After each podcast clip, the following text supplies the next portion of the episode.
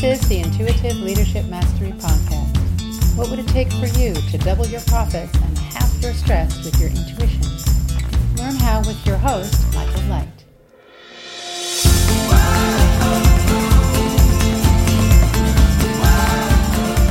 Welcome back to the show. I'm here with Emil Goliath, and we're going to be talking about intuition and your health and his amazing business empire he's created after he escaped a somewhat brainwashed job, which we're going to tell you about. It's actually a highly sought-after job, but it wasn't doing it for him. And he's traveled the world and set up a coaching business, and written a book and all kinds of other stuff. Started a nutrition supplement company as well. Very impressive. So welcome, Emil. Thank you so much for having me on the show and that very flattering introduction. I'll take that. Now, I hear an accent there. It sounds like you might be from Serbia. If you can detect that accent, then I will. Oh, no, that's impressive. Really. I was going to say it sounds like you're from England, but... Yeah. No, I was born in Serbia. I came over to the UK when I was 2, so 30 years ago now. 30 years ago? Wow. But I actually lived in Wales most of my life. Wales? So, wow. Yeah. Serbia to Wales. If you can detect the Welsh accents, I mean, a cider or two and it'll come out. Mm. Well, you escaped just as they were cranking up on that ex-Yugoslavia breakup war. Yeah, it was a coincidence, actually. My dad came to work as a doctor in the UK. We kind of came over with him. And then a year or so later, all hell broke loose. So well, it must have been your family's great peacekeeping influence was then diminished. Yeah. But yeah, we elected not to return at that point. I could understand that. I just visited Serbia and all those other Balkan countries, and there was a lot of energy there of upset and, you know, tragedy intermingled with people being happy and it being a nice environment. Very beautiful countries, but yeah, yes, lots of issues. Yes, beautiful countries. Shame about some of the politicians. Yeah. Well, that could be said of many countries, I think. Yes, I try and avoid all of that in general. It's bliss ignorance. Yes, we'll talk about how you managed to avoid knowing what's going on in the world and a bit later. So I think that's an important thing, to be in touch with your intuition, not consume too much negative news.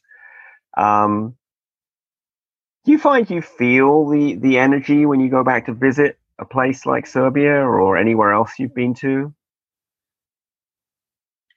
I don't think so, to be honest. I mean, I was recently in Berlin and literally on landing, I was like, I like this place.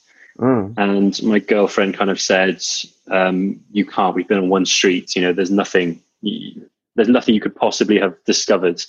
And I was like, no, I like it. And then after the week that we were there, it was an amazing place. And obviously crazy stuff has happened in Berlin. I definitely got positive vibes.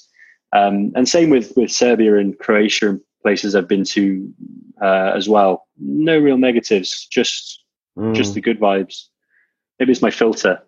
Mm. Yes, you've got the rose-coloured filter turned on. Yeah. Good thing to do. Well, I like Berlin too, but I have to tell you, I visited the Gestapo Museum, where the headquarters used to be, where they took thousands of people into the cellars and did somewhat unkind things to them. And there was definitely some heavy energy there for me. Oh, for sure. I can imagine that. To be fair, I didn't do any of the war tours or anything like that. Yeah. But yeah, I can imagine. I went to the Imperial War Museum in London, and there was a Holocaust exhibition at the time, and yeah, that was heavy. Mm. That was very interesting. Yeah, I went to visit that museum to investigate what my grandfather got up to in the First World War, and after about 2 or 3 hours of wandering around all their exhibits, I was like a mess, you know, and crying and shaking and upset. I mean, just you know, they had some models of what trenches were actually like. It didn't look, and of course they didn't have the smell, because, like, you know, you have a few rotting bodies and rats and what have you. It's pretty disgusting. Yeah. So just the mud alone is pretty disgusting. Totally unimaginable. you know, and I don't different think, worlds. I'm not convinced they had flush toilets in those trenches, you know. No, I think that would have mingled in with all the rest of the smells. Yeah. So, and that's not good for health, I don't think. No, I mean, that's the, you know, the kind of the things that we get up to in the modern world to kind of optimize our health have come about in the last, I mean, 30, 40, 50 years. Sort of very much a first world problem or whatever. How do you mean it's a first world problem? Aren't people in quotes the third world, if that still exists, the developing world, whatever we want to call it, aren't they concerned about health? Yeah, I suppose it's, you know, we've had this amazing period of peace over the last however many years, you know, increasing prosperity and everything else, and people are, and the kind of the globalization, and people are getting exposed to more and more health optimization techniques. It's an interesting one. I certainly think that there's more of a health divide appearing as we kind of go forward. Really? Yeah, I'd say so. I'd say between so. Whom and who? So even within the first world, you know, with kind of the increasing obesity and chronic health epidemic, which is kind of happening on one side, and then this kind of like cohort of people who are doing everything they can, you know, biohacking, whatever else, spending thousands, tens of thousands of dollars to, you know, get those extra few percent in their health. And, you know, as technology increases, there's going to be more and more, you know, intervention, technological intervention, medical intervention, and the people who have the resources and the will be harnessing and taking advantage of those. So, I mean, that's coming for sure. I think that we already are harnessing and taking advantage of those. Don't you do a bit of biohacking? I think I saw an Oura ring on that finger you were waving around. Yeah, I thought I did. Yeah, tell us for about sure. That ring. What is that, hacking your something? Yeah, no, for sure. I mean, I love all this kind of stuff. And you know what? If I was, you know, worrying about war or famine or all these like things that have happened in the past, then I wouldn't be messing around with a, you know, $400 ring, you know, tracking how many hours and minutes I've had REM sleep, you know. So we've kind of got this privileged kind of time where we can focus on these things. But yeah, no, the Oura ring is a nice little gadget. I kind of like it. I recommend it to most of my clients. It uses various parameters, including heart rate variability, body temperature, breathing rate, to give us a reading of our sleep, basically. So it's like a Fitbit on steroids, to make a bad metaphor. Well, exactly. I mean, I'm not a huge fan of watches, to be honest. So the ring, when it came out, it was kind of the best sleep tracker out there, and that was enough for me. I thought I'd do some research, check it out, and yeah, I mean, fundamentally, we know what helps with sleep, and we've had extensive discussions about this, you know, on the DC forum and various and at events. But also, we know the things that we need to do. The ring isn't going to change what we need to do, but it might help some people. It might prompt some people to implement these things when they realize that their sleep is suboptimal or inadequate. So it's not like that wrist device we saw. I forget the name of it, but it would send an electric shock to you if you were naughty. The Pavlock. Show us that. What's it called? The Pavlock.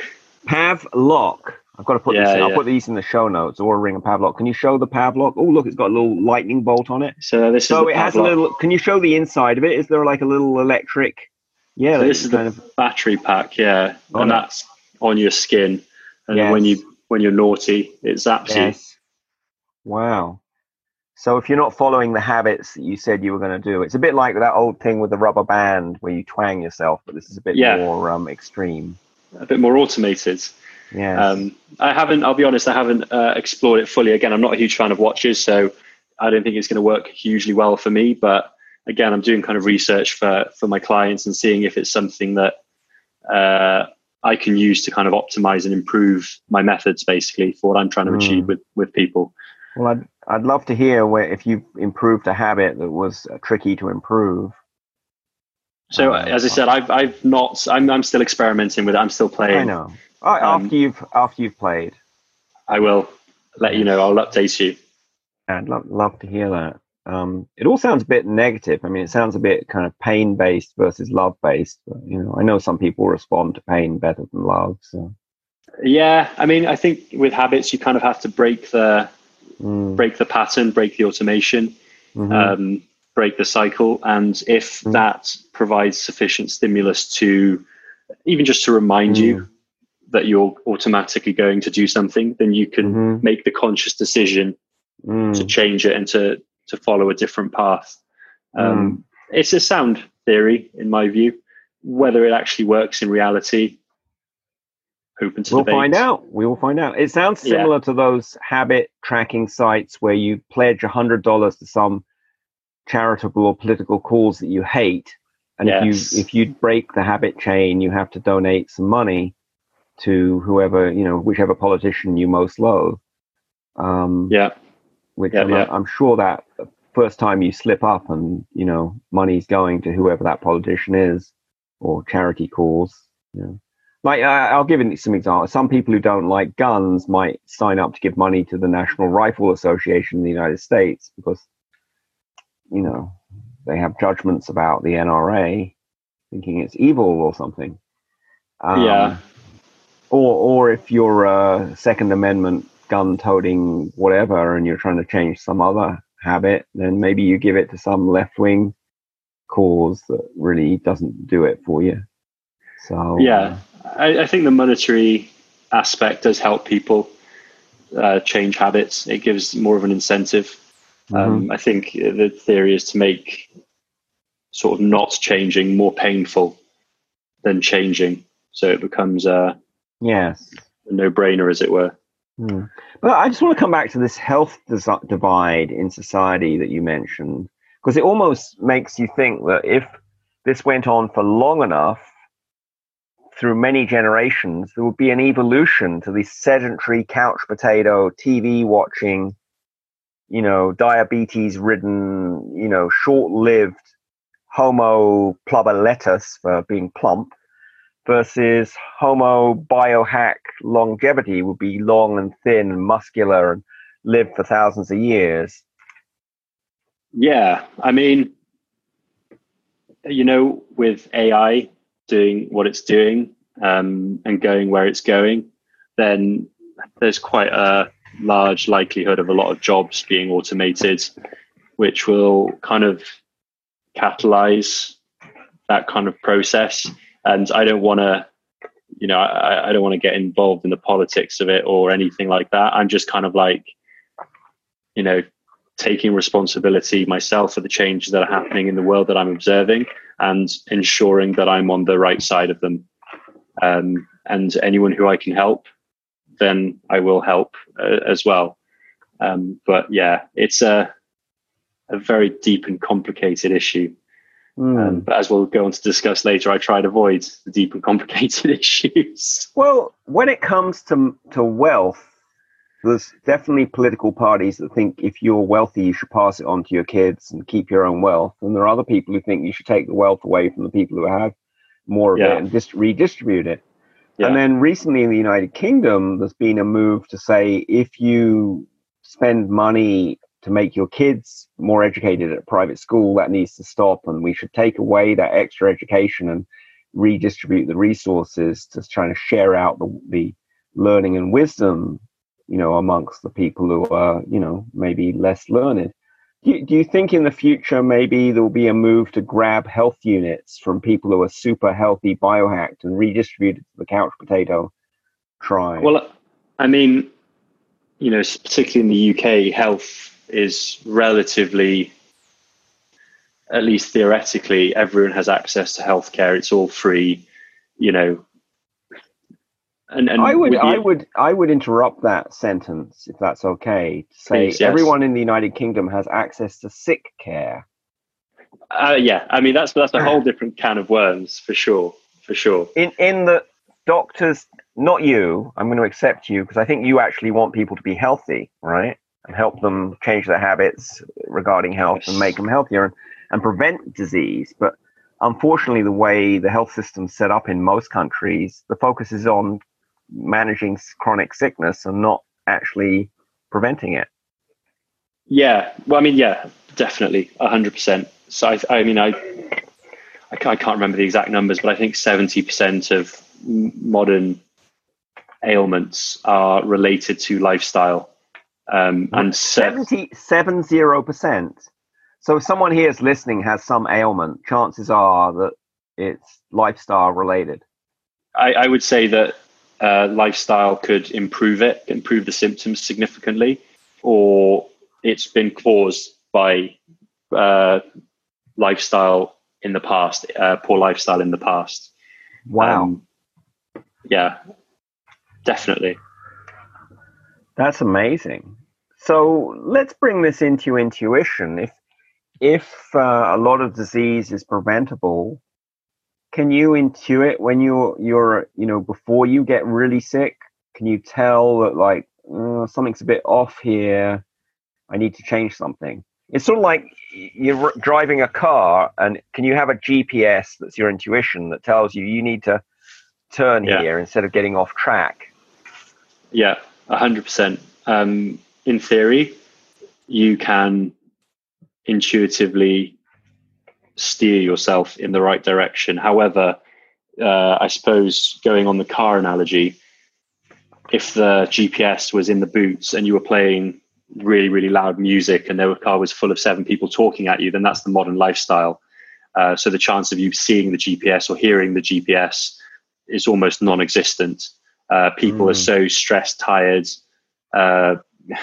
out of the loop, bombarded by marketing that they can't hear what their body is saying. So although intuitive health is the optimal and what I strive towards, it's not a realistic starting point. And it's not a realistic starting point. There needs to be something else to get people to a level where they can start to feel their health. So you have to kick one of the 7 people out of the car to start with. Or all 7. All 7. And put the TomTom in the front. You put the GPS unit. TomTom's a brand of GPS in the UK, I think, just for our American listeners. Our apologies. Google Maps. Yes. And you turn down the rock music, if not turn it off. Exactly. And that's the only way. What about the monkey mind? Do you have to get the monkeys out of your head as well? Or? Yeah, I mean... For sure. I think that's all part of the process, though, because by the time you're at a stage where you can kind of listen to yourself and you've blocked out all of the kind of external stimuli, you will have started to manage the internal stuff as well. I don't think they can be done separately. They'll happen together. If the monkey is going crazy in your head, then there's still 7 people in that car, for sure. They're all monkeys. And they're all monkeys, exactly. But couldn't you feed your monkey Xanax or Proloft or something and have it, be less of a problem? Wouldn't that? I think the pharmaceutical route will numb the entire mind. So it numbs the monkeys and numbs out your intuition. I'd say so. Yeah, it numbs out even the part where you care. And it still won't solve the environmental side. And again, if you're solving the environmental side, then... So then instead of a car full of noisy monkeys with a GPS in the trunk, you have a car full of numbed out monkeys or drunk monkeys if your drug of choice is alcohol. And you're driving down the road, wondering Everyone's why drunk. You're careening into lampposts and hurting yourself. Yeah. And in that case, even if the TomTom, the GPS is in front of you, you still can't pay any attention to it. Because everything's just numbed, everything's blurry, there's double vision. Now, I just want to give a radical thought to people listening, because most listeners have a business, they're entrepreneurs, and they may be like, well, Michaela, this health thing's very interesting, and I wish my chronic migraines or health challenge or whatever their health issue was not so big. But what about my business? What's this got to do with running a business? Does the same thing apply that you can hear an intuitive voice about what direction to drive your business in? I mean, first off, your health is your business. Without good health, then your business is not sustainable. You can't continue to grow. You can't enjoy the business, because let's be honest, that's one of the reasons a lot of people get into business, is for freedom, for the choice of to do what they kind of want to do, go in the direction, have no boss, whatever else. So without good health, one, you're not going to be optimal within your business, and two, you're not going to be able to enjoy it. And by optimizing your health, you're going to perform much better in the business, and therefore, arguably, I have no data for this, but arguably be able to make better decisions in the business and perhaps get better intuition within your business as well. Certainly if you're super stressed, super tired and fueling yourself on fast food, then I kind of compare that to just going into tunnel vision and just, going up, crashing, more caffeine, more sugar, more junk food, going back up again, crashing, going back up again, crashing, without kind of seeing the bigger picture. If you've ever heard someone kind of, hustling, then that's working hard and not necessarily working smart. And that can become a dangerous, dangerous habit in itself, where you just get used to working 18 hours a day. And you almost, unless you're working 18 hours a day, you can't function. And not that you're getting any more done. Mm. Sounds like you've been in that situation. I was definitely one for hustle porn, I think is the technical hustle phrase. Porn, I like that phrase. What does that involve? What did that involve for you? It involves, going to bed at midnight, waking up at 4 a.m., abusing stimulants and being proud of it all and being like, Which stimulants did you abuse? Lots and lots of caffeine, lots and lots of kind of the nootropics, hoopazine, that kind of stuff, the kind of the supplement side of things, but then also things like modafinil. Which, it does the job. It gets you to do more, but it's not real energy. You come crashing down super, super hard afterwards. But yeah, that was kind of my... Plus it impedes driving the car intuitively of your business. Because you can't, if you're zonked out on modafinil, I'm not clear you're going to hear any intuitive messages about your business. Arguably... You become hyper intuitive for a period of time if you don't become scatty, but then after that you totally crash out, and it's not real energy. It's like nitrous in your car, I suppose. You suddenly flying for a day or so, but then you come crashing down, and at the same time. I haven't never taken modafinil, but I'm going to assume it's similar to coffee except more extreme. Is that true? Yeah. I'd say so. More focus. So for me, when I take stimulants, it's like I put my foot on the gas of the car. So I am going faster, but I'm not necessarily deciding the steering quite as well. And it's a little harder to pay attention to the GPS when you're doing 120 miles an hour down the street. Yeah, you know what? For sure, I can see that. I suppose if people were to say, I want to do 18 hours of work today, I want to write a 10,000 word report, or 10,000 words in my book, then modafinil would be great. It's one task, extended periods of time, just get on it, get it down. But for looking at the bigger picture, I imagine it's very similar to the tunnel vision. And in terms of it increases the stress on your body, so it will, I imagine, take you out of that intuitive sphere for sure.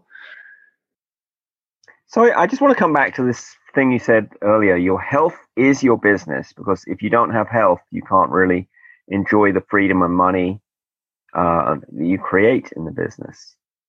I think that's a bit radical for many entrepreneurs.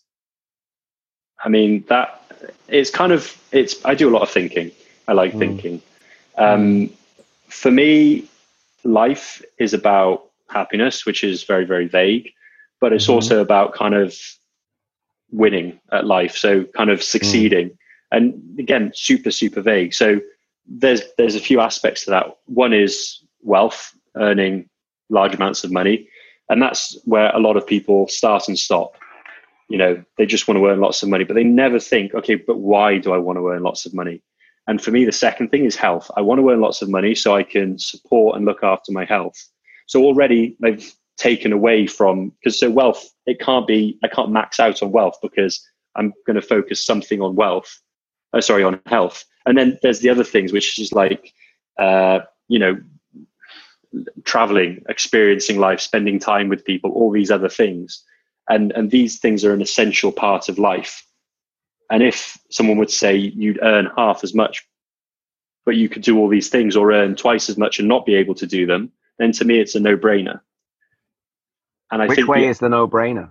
The no-brainer is to be able to experience life, live life, sleep well, exercise every day, and do everything else and earn less money. But I think the catch is that actually, if you do all these other things, there is actually potential to then earn more money because you're more intuitive, you're more relaxed, you're more happy, you're more creative. So actually, by focusing less on wealth accumulation, you can potentially accumulate more. Again, this is me going on feel, and also for me, it's non-negotiable.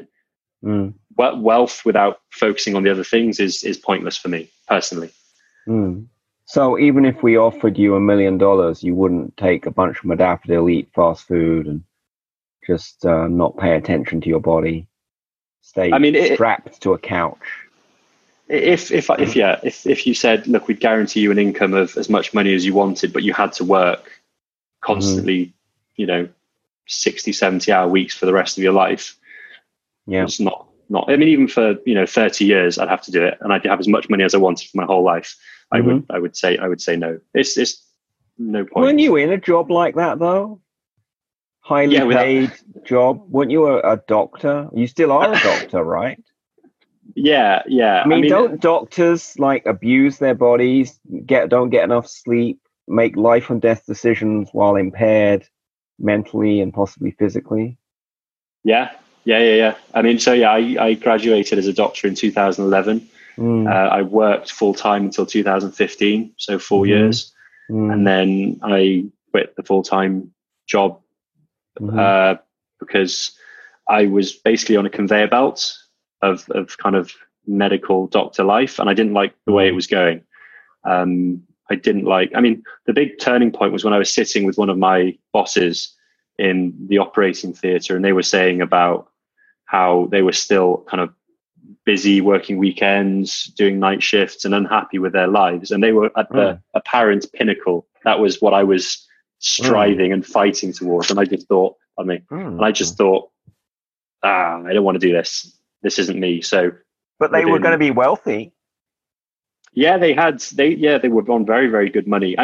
I would say that doctors are very, very well paid, but the amount of effort and life that you commit to it, it's not a job I would do if you want to be wealthy.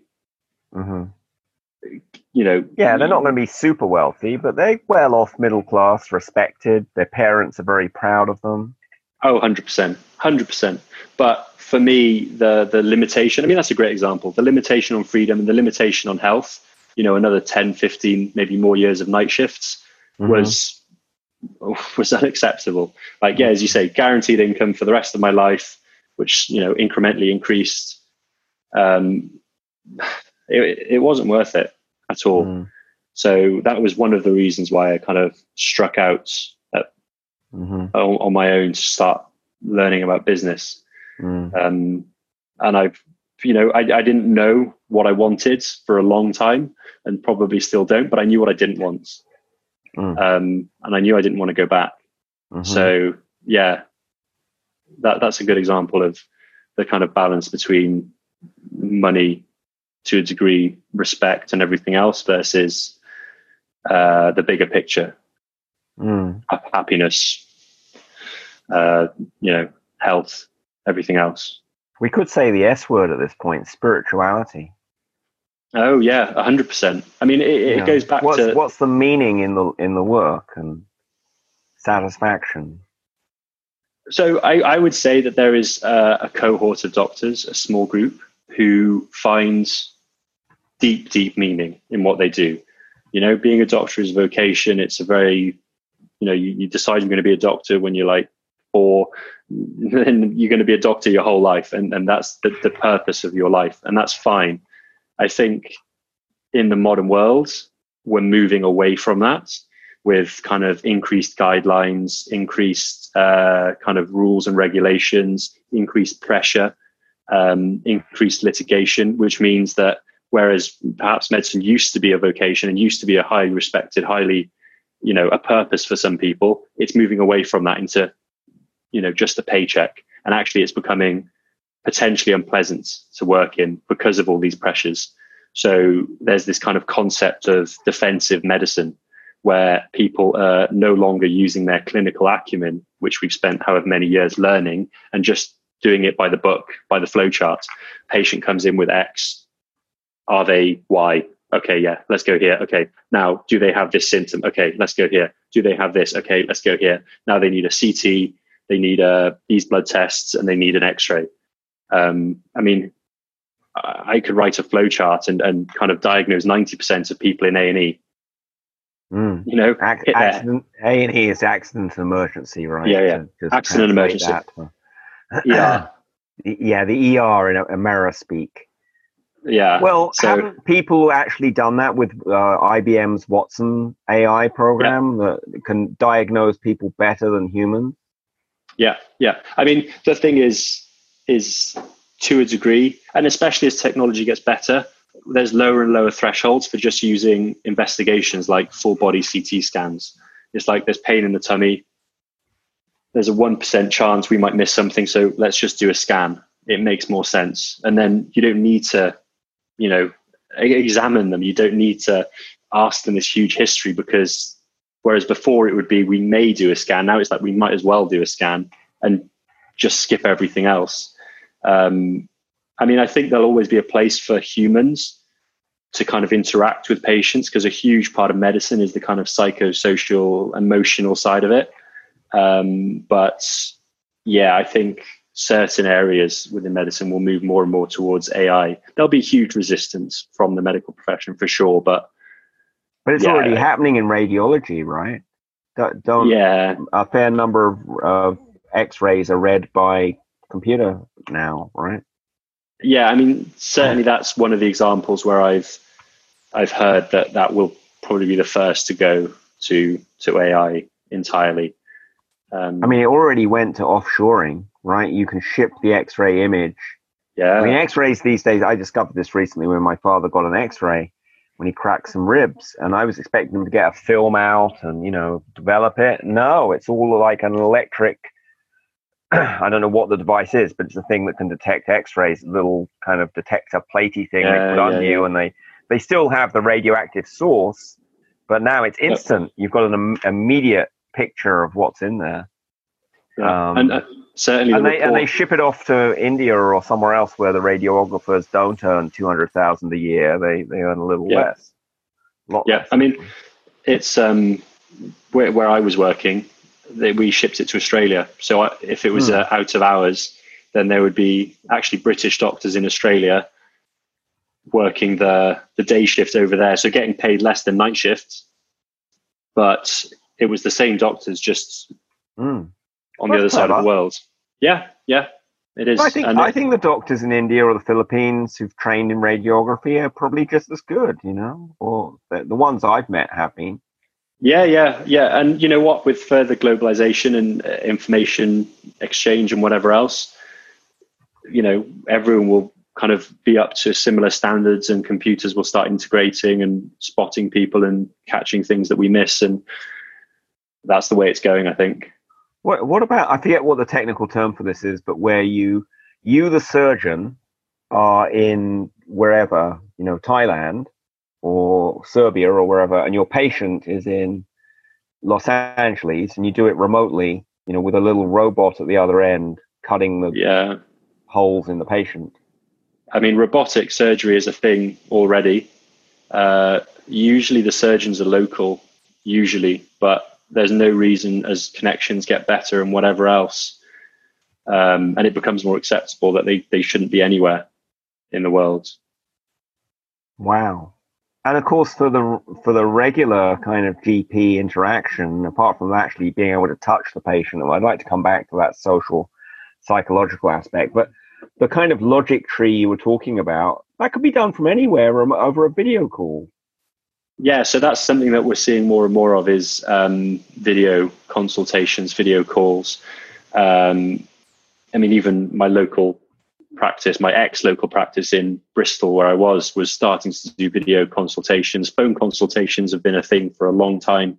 The one kind of speed bump, and it's only going to be a speed bump, is litigation. So if someone misses something... litigation over video calls? No. I mean, if someone misses something over a phone call, then they would say, well, why didn't you see the patient? You know, the gold standard is to see the patient. You should have seen the patient. And then that will push things back. But it's inevitable that it will go forwards, for sure.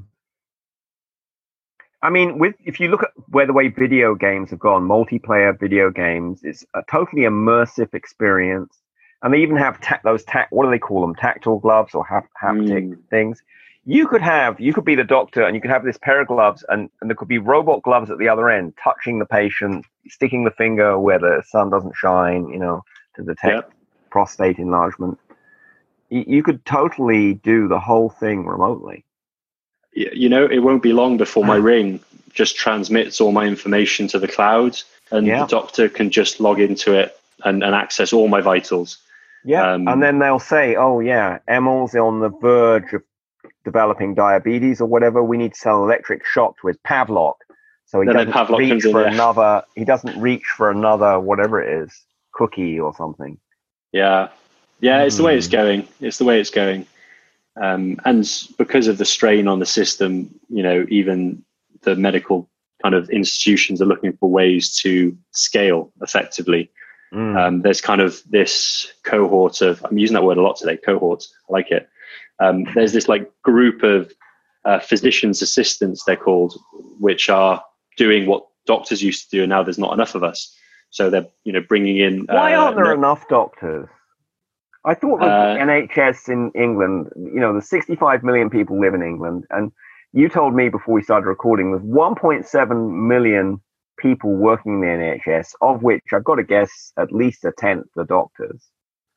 Yeah, I mean, so there's two aspects to that. One is that there's increasing demand, and that's for two reasons. One is that people are getting sicker with more chronic disease, and two is society's expectations are increasing. There seems to be, and this is just an observation, a removal of personal responsibility and expecting the government or whatever to fix the problem. Government and then the NHS, the health service. If 70% of the diseases you said are caused by the own person's lifestyle, isn't that a little ridiculous? Yeah, caused or influenced for sure. And yes, it is. But this is kind of the health divide I'm talking about. I mean, essentially, people have the power to improve their health infinitely. And with the internet, the knowledge, the information to do it. So there's something else going on. And as it, you know, there's kind of I mean, I don't know what it is. I don't know what the reason. Some of it is because people are trained from birth to rely on the government or their employer to be responsible and, you know, to be sheeple, as the phrase goes, and that rolls over into health. But 100%. Instead of saying I create my own health, it's like no, it was someone else's fault. Let me sue them. And that's again where the kind of telephone consultations will slow up because people will be looking for gaps. And the other big reason that there's not enough doctors is there's a bit of an exodus of doctors from, I mean, the UK. I can't speak for any other countries, but with worsening conditions. Where are they exiting to? Either, it used to be that I used to go to Australia or New Zealand where the lifestyle is much, much better. Or just leaving the medical profession, doing their 5 or 6 year degrees, and then like what I did, and just leaving. And in your case, you've started your own medical coaching thing for the other cohort, to use your fave word of the day, of biohackers, of entrepreneurs. You help entrepreneurs who want to be extremely healthy so they can be happier and run their business better, to be, even more effective and healthy? Yeah. I mean, I would say it's not even medical coaching. I mean, I use my medical knowledge for sure, but it's all lifestyle intervention. A lot of people have said, do you want to maintain your medical license to be able to prescribe things? And I said, no, I don't want to prescribe things. The whole point is I don't want to prescribe things. And I'm sure you can always refer them to a doctor who could prescribe if they really needed a drug. Exactly. And that's what I do, because I don't have jurisdiction all over the world anyway. And most of my clients, 90% of them are out of the UK anyway. And you know what? I don't even focus on the biohacking side. I focus on, the basics and just hammer them home and build them into a sustainable lifestyle. So it's not even, the kind of the biohacking kind of super fine tuning end of the spectrum. It's just, emphasizing and implementing exercise, nutrition, sleep, stress management, and just going from wherever the person is to integrating this into their lifestyle so that it becomes a habit, it becomes a choice. Possibly with the addition of electric shocks. I mean, yeah, this kind of thing would definitely be a potential tool for the kind of the changing process. So as we kind of touched upon earlier, there's the initial phase where people are kind of like bombarded with, the monkeys in the car and the loud music. And during that phase, I believe that you need to use structures and kind of more strict plans to get people to their goal, to start removing monkeys from the car. And then as people start to progress towards their goal, they can start to remove the crutches and the helps and become more and more intuitive. And certainly the end goal is to become entirely intuitive. But that, in my experience, takes 3, 4, 5, 6 years. And the starting point is usually a very structured approach, and then you slowly remove. So this would be something that you would use initially to kind of start to help with certain habits. And then it could eventually be just journaling how you're doing. Did you do your exercise today? Did you, I use a thing called the Light spreadsheet. I don't know if you've come across that, but it's just a simple spreadsheet with a yes, no. Did you exercise? Did you go to bed by your bedtime goal and blah, blah, blah. And it's got a formula in the spreadsheet that turns green if you put a yes in there, and it goes red if you put a no. And it sounds very simple, but psychologically, it's very motivating to see a row of green things for your habit that you're keeping up with things, particularly if you share it with other people. You get social reward or pressure on it. I certainly use the spreadsheets for my clients. We share a sheet. That's updated, and that tracks everything from nutrition to exercise to mood to happiness to sleep. So that, as you say, using any of the tricks or tips, like the feeling good of seeing things, kind of seeing the data, that definitely helps. And then the accountability, to me, is a huge part of it. And being able to see patterns that if I miss good sleep for so many days, 2 days in a row, my mood's gone down, number of productive hours I had. You might even write down notes saying, I had argument with co-founder or whatever. Because I think the ability to have high EQ, emotional intelligence, is dependent on those basics of food, exercise, sleep, touch, hydration. For sure. It's... So I want to ask you an awkward question, but I'm not sure if I should ask it. Is it? I should probably go for it. So, and you can either apply this to yourself or you can take it theoretically, depending on how transparent you care to be. But when you were practicing as a traditional Western doctor, how much were you increasing people's health versus now you're this health coach person? That's an amazing question. I love it. Yeah. Well, I'll you answer that one, then I'll give you the more raw version of the question. So, I mean, as a doctor, I was very lucky. The first couple of years, I was very much, as most junior doctors are, wards, kind of running around, doing paperwork, doing little odd jobs. So I wasn't helping health particularly. I was just propping up the system. And then the second 2 years, I worked as an anaesthetist. So, oh my God. you know, I love that aspect because I love the pharmacology and all the medications we were using. And for that, we were facilitating surgery operations. So taking people's appendixes out, things like that. So I think in that regard, we were again helping people. And then over the last 4 years, I've been working in the accident and emergency department. And there's at least an element of, you know, people in a trauma. We can really help. You can directly see that you stop their bleeding, you calm their shock. They are now alive versus dead. You can help there. But there were so many people who came in with a heart attack, and you give them some aspirin and you say, oh, this will thin the blood. And then they'll go off and then they'll come back with another heart attack because they didn't stop smoking. They didn't start exercising. They didn't, you know, they didn't change their lifestyle. So in that case, we were putting Band-Aids on problems, like gushing blood, and we're putting a Band-Aid on it and being like, yep, that'll do. Because that's all we can do. We're under pressure. There's nothing, you know, you need to go home with that person and kind of sit with them and coach them and, you know, really push all the right motivational buttons, which there's no resources to do that. And then with your, you know, health coaching clients, you know, are they healthier or? Yeah, for sure. I mean, so how do they measure that? Or how do you measure that? So we use adjuncts for health. I mean, say that word again. Adjuncts. So what's adjuncts? So it's like health is quite a nebulous kind of non-specific term. I mean, we track happiness because ultimately happiness is the end goal.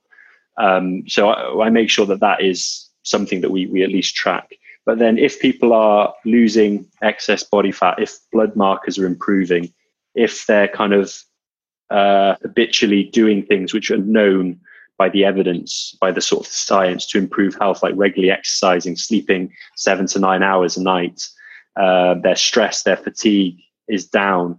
If all of these things are improving, then I'm confident that we're improving their health. I say adjuncts because, you know, we track fat loss or weight loss. That doesn't always improve health. So I don't want to say that, you know, that's fat loss. Correlated. It's correlated. It's correlated. Exactly. You know, you can infer that certain people's health might improve if they drop some body fat. I mean, it would be sort of like in a business, you might say, well, the more revenue that comes into the business, the chances are it's probably a healthier business. Might not be because it might be losing money on every sale, but it's a correlated thing. And similarly, at a lower end, you know, are the staff happy in the business? Yes. You know, usually successful businesses have happy staff. Yeah. And I suppose at a higher level, is the person who's running the business happy? Yes. Or why are they running the business?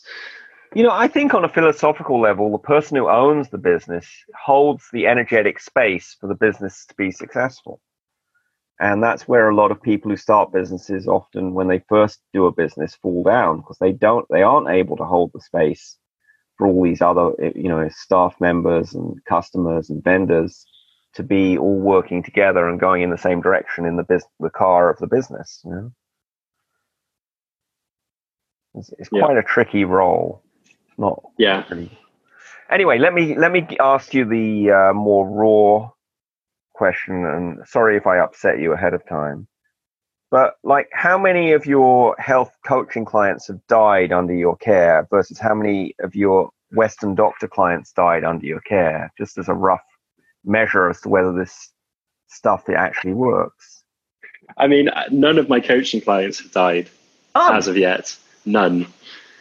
Which, I mean, I mean, it's a good thing. I don't know whether it's impressive or not. I don't tend to do that, anything particularly crazy. I mean, it's so tough to say as a doctor, again, because of the areas I've worked in. Well, A&E is quite, you know, you're bound to lose some people there. There were deaths for sure, 100% for sure. And a larger proportion of those will be related to lifestyle. Though usually by the time they get to us in the emergency room, you know, the interventions we're carrying out are resuscitation as opposed to anything more than that, or attempted resuscitation at least. They've been driving their car for so many years with the monkeys in the car and the music turned up and the GPS in the trunk, not listening to their own health, that they'd already driven off the freeway and crashed the car. Yeah, for sure. So the best you can do is bring in the tow truck and try and get them back on the freeway. Yeah, I mean, more often than not, you know, contrary to the movies, resuscitation doesn't work hugely well. Really? I don't know the numbers, but it's less than 10%. No, why do we do it then? 10% still pretty good. Yeah, I guess if you're one of the resuscitees, or whatever the correct technical term is, you probably want to take that 10%. So it's better to intervene earlier, while they're, before they've careened off the freeway and having a crash, to kind of say, hey, you're getting a little dozy driving the car and there's a lot of noise in here. Maybe we should get the GPS back in the actual, you know, cockpit of the car, not in the trunk. Yeah. Listen to our intuition. I mean, by the time people have, as you say, careened off, you know, they've effectively, they've died. There has been something significant enough that happened for them to die. And then we will attempt to resuscitate in the emergency room. But I mean, they've died once of whatever, you know, whatever's happened up until that point. More often than not, lifestyle-related things, heart attacks, things like that. So even if they are resuscitated, they then have to drastically make a change. Otherwise, it's just going to happen again. Well, that's often. I've had several friends, girlfriends, whatever, with cancer, and the ones who've survived made extreme lifestyle changes. They got rid of the stress, or they, you know, removed negative people from life, or whatever the message was from their body, or they removed self-critical thoughts, perhaps. You know, and I had a friend recently. She had tongue cancer.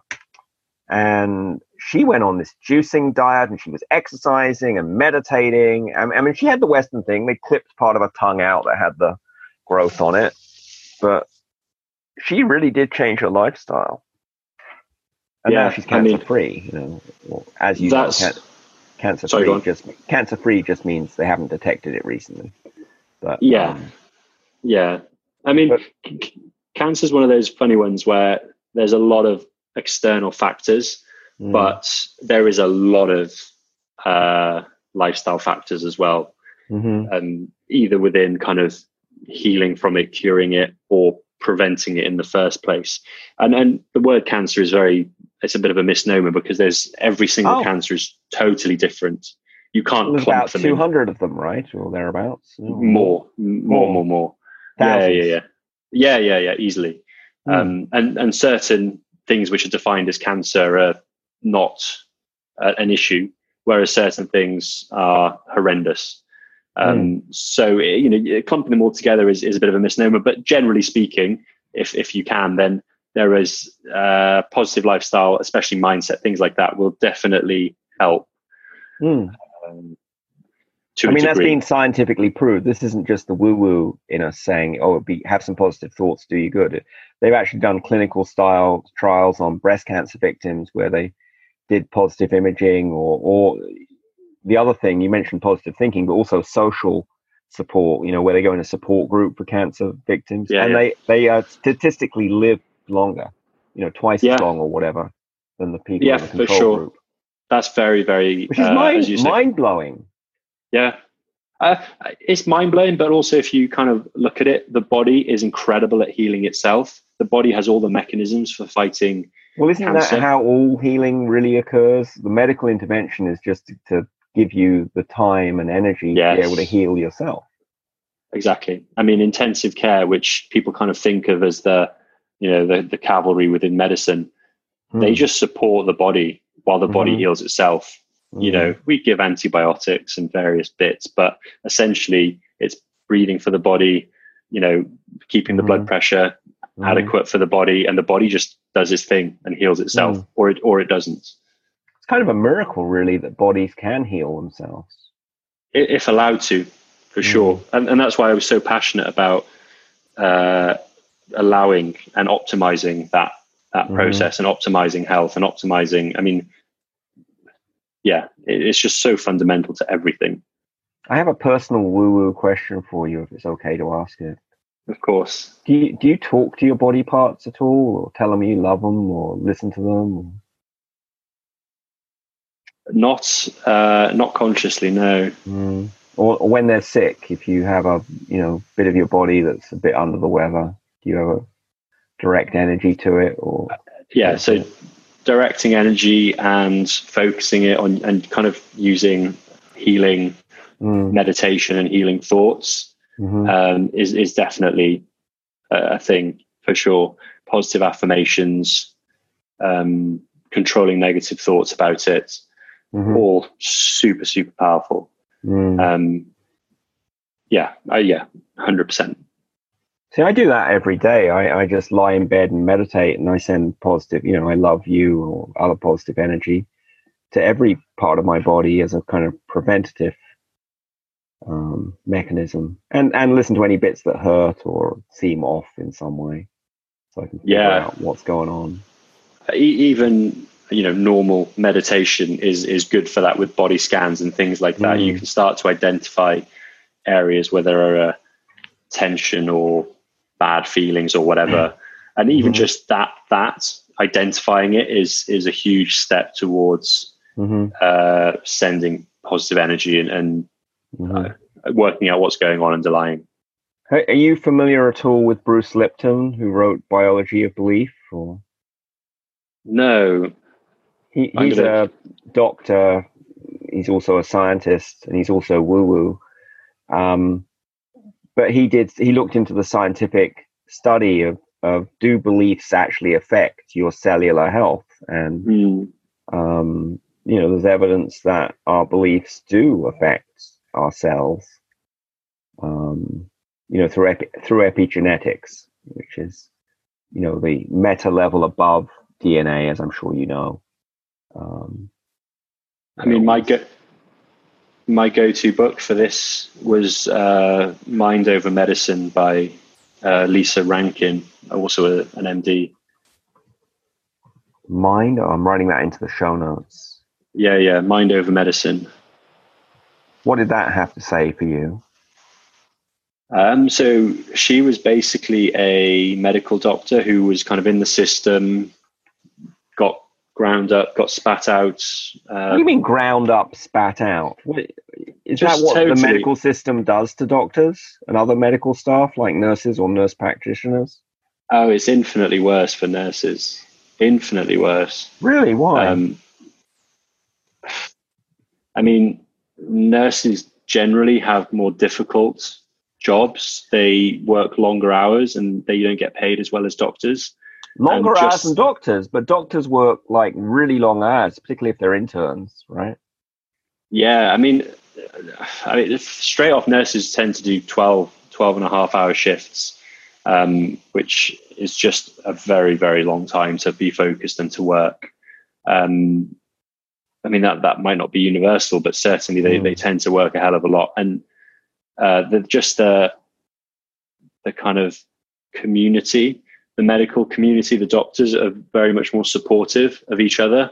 Whereas my experience of the nursing culture, and correct me if I'm wrong, but it's a lot more of a blame culture, and a lot more of a that there's a lot less support within the nursing culture versus the medical culture, which altogether with less pay, more stress, less support, leads to more issues. Mm. Coming back to this idea that your mental state affects your health, which those two books show and a lot of scientific studies show, what's the effect of blame or guilt or shame on someone's health? Absolutely awful. From a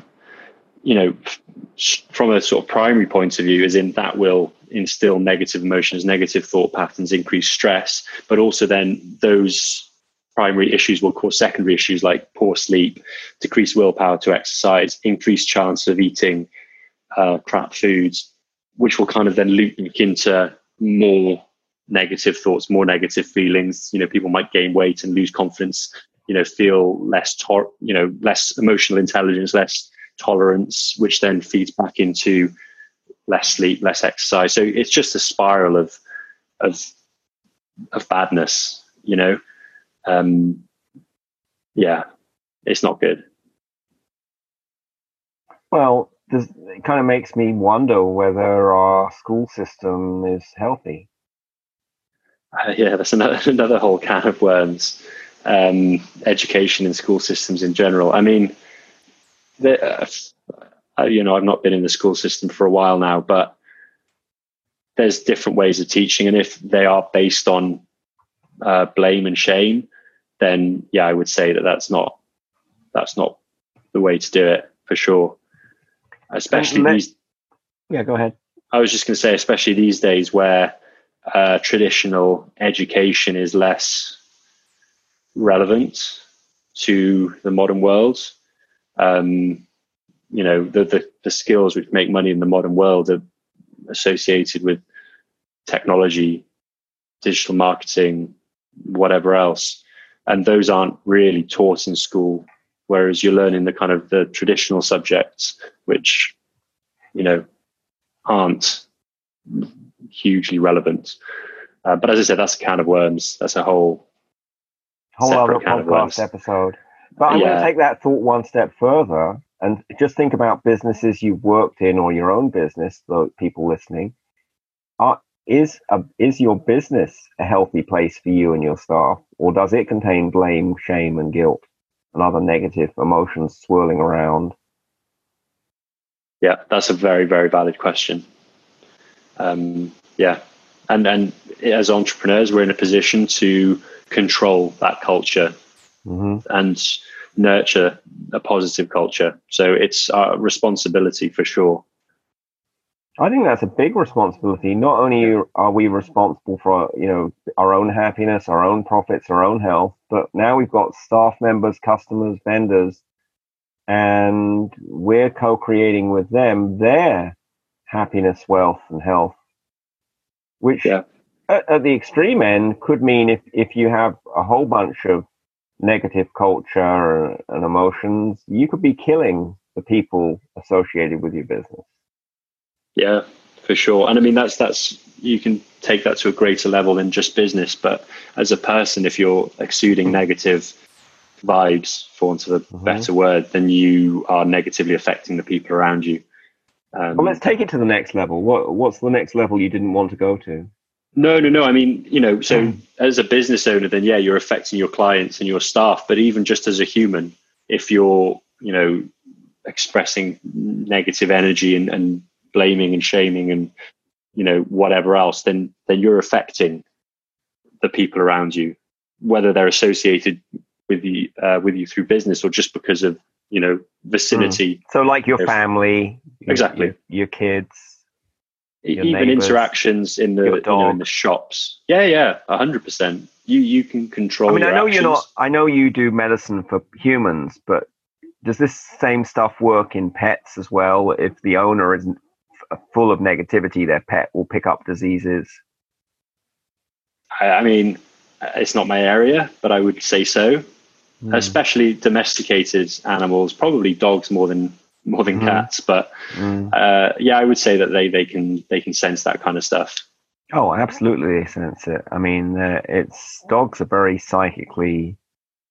You know, I'll just briefly mention this experiment that blew my mind in this regard. They had a computer randomly pick a time to set off a pager where someone who had been sent away from the home, away from their dog, would start driving back. And it was double blind. They didn't know what time they were going to get paged by this computer. The dog had no clue when the owner was going to start coming back. They had a video camera on the person. There were no other humans in the house. The minute the person started driving back towards the home, the dog acted differently. So somehow they knew that something was happening. They must have had some psychic link to their owner, which is incredible. It is amazing. And certainly, you know, I think anyone who's ever interacted with a dog, dogs can be very empathetic and, you know, loving and obviously connected with their owner. So, but yeah, let me take that thought about the idea that the thoughts we have in our own head which we haven't cleaned up through meditation or exercise or, you know, whatever, sleeping enough or whatever, not only affect the people around us and our businesses and ourselves, our own health, but what does that say about modern society where most advertising is very negative? And we talk about the rat race, right, which doesn't sound particularly happy and therapeutic. It sounds like that chewing up and spitting out you were talking about earlier. Yeah, I mean, it's there's lots of amazing and beautiful things in the modern world, but there's a lot of shit out there. Pardon my French, and that's, you know, we mentioned it perhaps earlier or before we started, but that's why I kind of tend to avoid consuming the modern world as much as possible in the form of news, social media, negative people. Yeah, I mean, for me, well, they call it the click economy. I learned that recently when I read a book in the Forge Book Club, not Win Bigley, but something. It was Ryan Halliday's book about PR. Like, everything I'm saying is lying or something like that. I'll find the exact title and stick it in the show notes. But basically, newspapers, news sites, TV news works on how much attention they can grab. And for many humans, negative emotions is what grabs their attention. And so they fill news with negativity. Yeah. And so even though when you actually stop consuming that corporate news, or government news, you know, you notice that in your everyday life, most things are positive and things are pretty good, but that's not what the news focuses on. Yeah. Yeah. I mean, you know, that's an observation that I had a long time ago, but I never associated it with a negative impact. And then I read more and more and observed and realized that I didn't need to know all the shit that was happening in the world, let alone the curated stuff that was happening, because we weren't getting a full picture, we were getting a curated version, and not only was that stacked in the negative sort of area, but also it was stacked according to political whatever else. There's always some, well, his book is about how to manipulate the news to get PR for your own business on one hand, but also to realize 95% of what you read in the news has been manipulated by someone to put it there, which is either a company trying to push something, or an association trying to push their political views and lobbying, or a government trying to change public opinion by putting things out, spinning things a certain way. Yeah. And that's the subtle end. And then when you get to marketing, then it just becomes, you know, it goes out of control. I mean, yeah, especially with, you know, as Facebook ads and things are getting more sophisticated, data collection is getting more sophisticated, the power to manipulate is becoming more and more of a thing. It is, it's quite disturbing. So I want to take this thought one step further. Are you okay to come into the dark side one further step, or are you? Always, yeah. So what does this say for our current political system, which is also full of negativity, the blame game, trying to drag down the opposition? I mean, it's a game, and the politicians are playing it. And is that bad for their health, do you think? I think it's bad for everyone's health.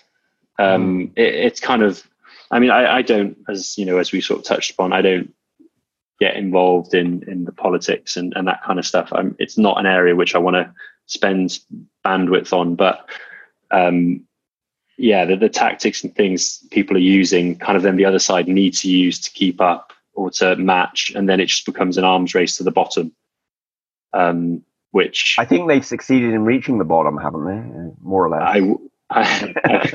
I wouldn't be so sure. Oh, okay, there's further to go. Always. I mean, what if we had a society and a political structure and system that was positively based and supported people's happiness and health? I mean, that would be great. I don't know how that would be built. I don't know how that would be constructed, but when everyone is shooting towards something like that, all it takes is one person to go the other way, gain an advantage, and then someone else need to match them, and then it'll all just devolve. I'm sure there's an analogy about larks and pigeons, which talks about this. As long as there has to, you'll reach a balance where no one gains the upper hand because everyone is doing what they need to do, and then you'll reach an equilibrium. If it goes too far either way, then someone will gain an advantage. So this is the equilibrium, I believe. So what would it take to reach a new equilibrium where we had a society that was happy and healthy and wealthy, and people were self-fulfilled and spiritually happy? I mean, the first step would be people taking personal responsibility for themselves and harnessing the amazing parts of the world, like the infinite knowledge on the internet, the infinite ability to acquire, you know, wealth in this capitalist society, and you know the freedom that we have these days to do what they need to do, to do what they want to do, to achieve those things for themselves and those around them. So let's just walk this thought back to our own businesses, because basically our entrepreneurial business is a microcosm of society. It's our own little personal fiefdom or society. What does that mean for how we create our businesses? Well, I think entrepreneurs are a great example of people who are doing exactly that. They're taking personal responsibility for themselves and their lives, and they are doing what they need to do to achieve what they want to achieve, you know, regardless of politics. You know, politics, there's always going to be people saying, oh, this happened, this is why I failed, this is why I can't run a business, this is why, you know, the excuses are always possible. But then there's entrepreneurs, for example, who take the responsibility and say, I can either make excuses or I can make solutions. And as long as you start doing that, then you can almost become immune to that kind of thing, especially in the modern world where information is free and everywhere. You know, back in the day, whenever that was, when before the internet, knowledge was in libraries or behind, you know, in labs and professors, and that's where knowledge was kept, and you couldn't access it unless you had standing or money or whatever. These days, I mean, there's a percent, the vast majority of, actually, I don't know the proportion of people with the internet, but the internet is becoming more and more accessible, basically. It's several billions, isn't it? 4 billion people have internet access worldwide out of 7. So it's more than half. And you've got to remember, about half the people on the planet only earn about $2 a day or something. So, yeah, you know. But we're getting to the point where pretty much everyone is on the internet. And it affects their lives in positive ways. You know, I read about fishermen in some African country, and now they have internet access on their phone. And I don't think it was even internet. I think it was simple phone where you could text people, and they could decide where to take, you know, which port to take the fish that has the better price, so they can make more money, you know, for example. There's huge potential for positivity and growth on the internet. However, I believe that the vast majority of people use it for cat memes and social media to kind of blow their lives away. Which so is, I just want to take this, you mentioned entrepreneurs making themselves healthy and happy. I just want to put that a bit bigger, that say, if you have staff, if you have customers, if you have vendors, and I think everyone listening as an entrepreneur has other people involved in one of those three roles in their business. And I'll throw investor in too. Some people have investors. But how the decisions we make about our businesses and how we run them and the culture we choose to have for them affect the negativity or positivity in those people, affects everyone's health, wealth, happiness, spiritual satisfaction. So I think we have an enormous opportunity as entrepreneurs to create something, you know, bigger than ourselves and shift the world to a positive place. You know, maybe we can't change the political system today, but sure as heck we can change how we run our own business. Yeah, for sure. One book I just want to mention related to that positivity. I'm reading a new book by Marie Folio. I don't know if you know her or not. She's more a woman's entrepreneur thing. She has a business called B-School. It's like an online training for digital marketing. And she's been on Oprah and what have you. Anyway, she has a book called Everything is Figurable Outable, saying that no matter how hard the problem, there's always a way to get a solution. Yes, I love that. Yeah, I recommend it. It's a very practical and positive book. So anything else you want to share about intuitive health? Because I'm feeling an energy slump in the interviewee, i.e. you. Because we have been talking for a while. We have, and yes. That's no negative want on you. I'm just sensitive to the energy of the interview. I mean, yes. So regarding intuitive health, it's definitely the ideal. It's definitely the goal. But don't run before you can walk. Basically, use tools to guide you in the right direction, and don't rush to get rid of them too early, basically. So if you do need to use the Pavlock or an Oura ring or, you know, MyFitnessPal to track your intake, then the first priority is gaining health, and then you can work about really listening for the intricacies. You can start doing the big sweeping changes. Getting more sleep, we know that's going to help. Getting exercise, we know that's going to help. Eating better food, etc., etc. Start with these things however you need to do it, and then you can start really listening and fine tuning. But you know, don't run before you can walk, for sure. Cool. So a couple more questions, and then I want you to share how people can reach you. And these are questions I ask all my guests. First of all, one is, why are you proud to use your business intuition? So I'm proud because it's gotten to me to where I am now, despite difficulties and setbacks. And everyone has experienced difficulties and setbacks, but I'm proud that I've surmounted and overcome the ones that have been put in front of me, and I'm sure there's going to be infinite more in front of me, which I'm looking forward to overcoming. And certainly when I started out, this was despite the vast majority of people around me being against what I was doing, leaving the medical profession to start a business. So I, you know, you were advised against leaving the medical profession. Oh, by everyone. By all the, by everyone who my, that current group who I was kind of spending most of my time with, other medical professionals, family, friends at the time, not all friends, but you know, most friends at the time. So yeah, I was like, no, I definitely need to do this. I don't know how, but I need to do this. All right. Second question, which is, obviously we both share the belief that business intuition is really important to make your business healthy, happy, wealthy, spiritually significant, meaningful. But not everyone is comfortable openly using their intuition in their business. So my question to you is, what would it take to make business intuition more openly used this year?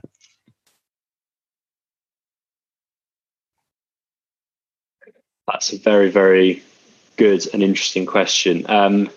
From my angle, I would say start to work towards your health.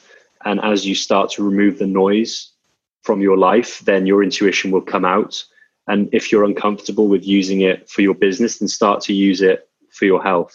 And as you build up confidence from there, then you can start to apply it in other areas of your life, because your body is very wise and tells you a lot of good things. Indeed, it is. And it can even give you ideas about your own business. So if folks want to find you online when they're not trolling through social media or reading negative news, that was a joke for listeners. How should they do that? Yes. And also because I'm going to give you a social media handle, so you can scroll through mine. No, so my website is www.doctor, that's D-O-C-T-O-R, Emil.com, dremil.com, and my social media. For people who can't spell Emil, it's E-M-I-L. Yes, E-M-I-L. For people who are dyslexic like me. Yes. And then on Facebook and Instagram, it's just /Project Goliath. So project as project and then Goliath, Goliath on both Instagram and Facebook. Fabulous. Well, we'll put those links in the show notes together with your nutritional supplement business and your high intensity functional training business. So we can all study that. And thanks so much for coming on the show today. Thank you so much for having me. It's been awesome. Get strategies and show notes at intuitiveleadershipmastery.com. What would it take to see you here next time on the Intuitive Leadership Mastery podcast?